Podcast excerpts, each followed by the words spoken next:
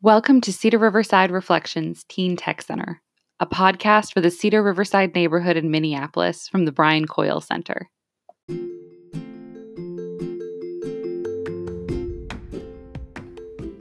Hello, remarkable readers. Libraries may be closed to the public, but they are still here for us, and we can still use the majority of their services via our computers and smartphones.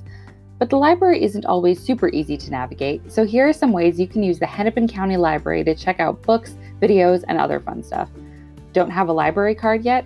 Hennepin County Library is giving out library e cards on their website right now. I'll put a link to where to find them in the description. Before we start, I want to let you know that the majority of the things I'll be talking about can be found on the library's homepage under Browse and Online Resources. Number 1. lynda.com. This website is amazing when it comes to online resources.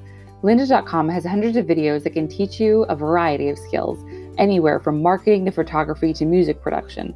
All services can be incredibly helpful in learning all sorts of new information. It also works under the name LinkedIn Learning. Number two, JSTOR.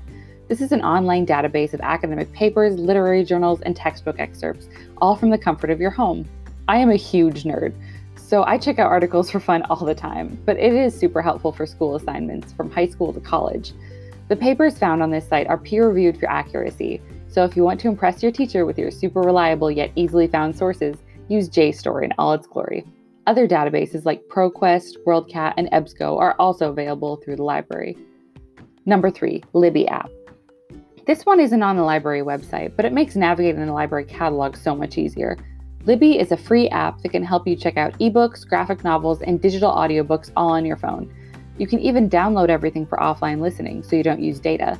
If the book you're looking for isn't available at the moment, Libby will let you place a hold on it and notify you when it's ready. If you have an e reader, you can even send the book to your e reader that way if you'd prefer. Needless to say, I'm obsessed and I use it all the time. Number four, National Geographic Digital Library. All the back issues of National Geographic magazine. Yet another nerdy resource I love, and that's not it's it's not only fun to browse, but useful for school.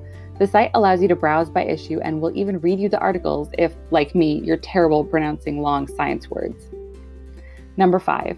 Minnesota newspapers and the New York Times. Both of these are digitized versions of the classic newspapers we know and love. Looking for some local history or that award winning article everyone keeps recommending? Check them out through the library.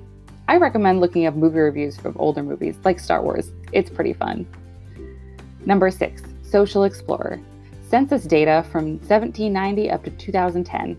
I know, sounds a bit dry, but census data can tell us a lot about social change through demographic data from different areas.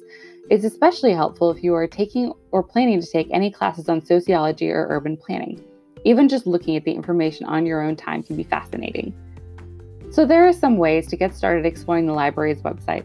Remember, these are only a few options. There are dozens more on Hennepin County Library's website. Even if you just want to check out a book and read it on the library's website, you can do that. The great thing about the library is you control what you read. So go and explore. The sky's the limit, kind of. That's it for today, everyone. Be safe.